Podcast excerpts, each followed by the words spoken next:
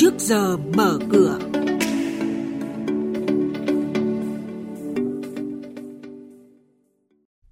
Thưa quý vị và các bạn, chuyên mục ngày hôm nay có những thông tin đáng chú ý sau đây. siết chặt các khoản vay kinh doanh bất động sản, chứng khoán và tiêu dùng. STG và VNS không đủ điều kiện giao dịch ký quỹ. Công ty cổ phần xuất nhập khẩu hàng không muốn tăng vốn điều lệ và nhận định thị trường hàng hóa thế giới. Ngay sau đây các biên tập viên Hà Nho và Bá Toàn sẽ thông tin chi tiết tới quý vị. Vâng thưa quý vị và các bạn, Ngân hàng Nhà nước vừa công bố kết quả khảo sát điều tra xu hướng tín dụng. Theo đó, các tổ chức tín dụng thắt chặt hơn các yêu cầu về tài sản đảm bảo và xếp hạng tín nhiệm của khách hàng nhằm đảm bảo chất lượng tín dụng, kiểm soát chặt hơn các điều kiện đối với các khoản vay đầu tư kinh doanh bất động sản, chứng khoán và tiêu dùng. Ngược lại, nới lỏng hơn với các khoản cho vay sản xuất kinh doanh và vay qua thẻ tín dụng trong 6 tháng cuối năm.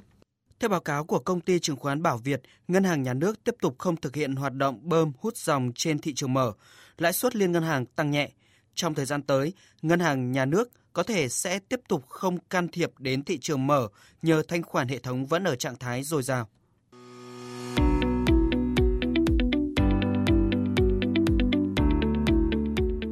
Thính giả đang nghe chuyên mục Trước giờ mở cửa phát sóng trên kênh Thời sự VV1 từ thứ 2 đến thứ 6 hàng tuần trong theo dòng Thời sự sáng.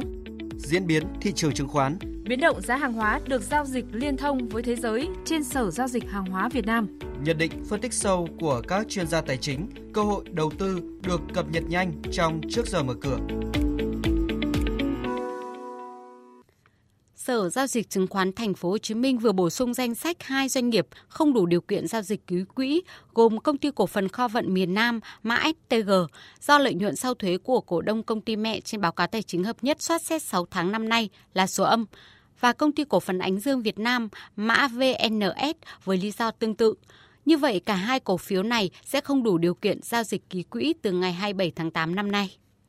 Sau đây là thông tin hoạt động một số doanh nghiệp niêm yết. Công ty cổ phần xuất nhập khẩu hàng không mã chứng khoán ARM dự kiến phát hành cổ phiếu tăng vốn điều lệ.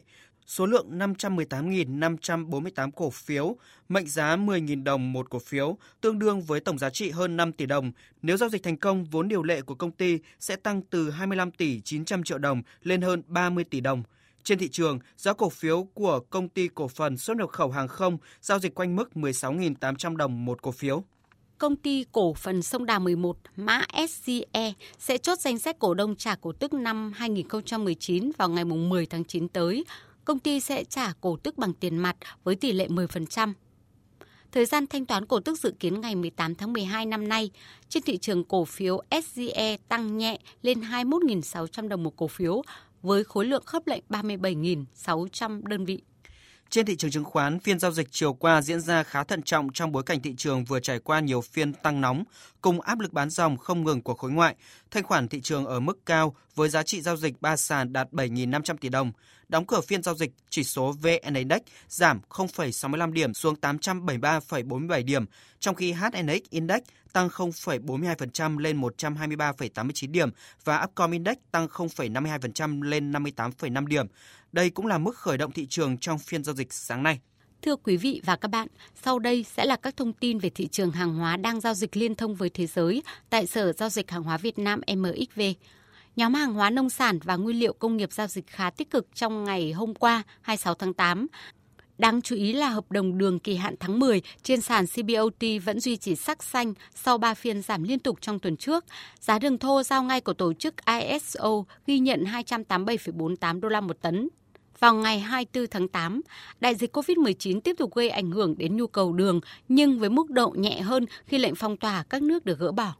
Mới đây, Brazil đã công bố sản lượng đường nửa đầu tháng 8 đạt hơn 3 triệu tấn, tăng mạnh 53% so với cùng kỳ năm ngoái.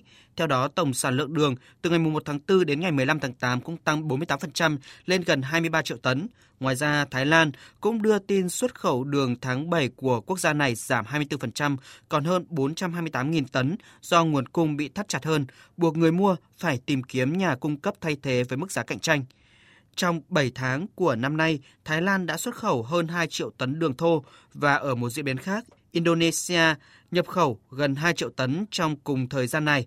Dự báo, việc xuất khẩu đường của Thái Lan vào Indonesia có thể tiếp tục sụt giảm trong thời điểm cuối năm.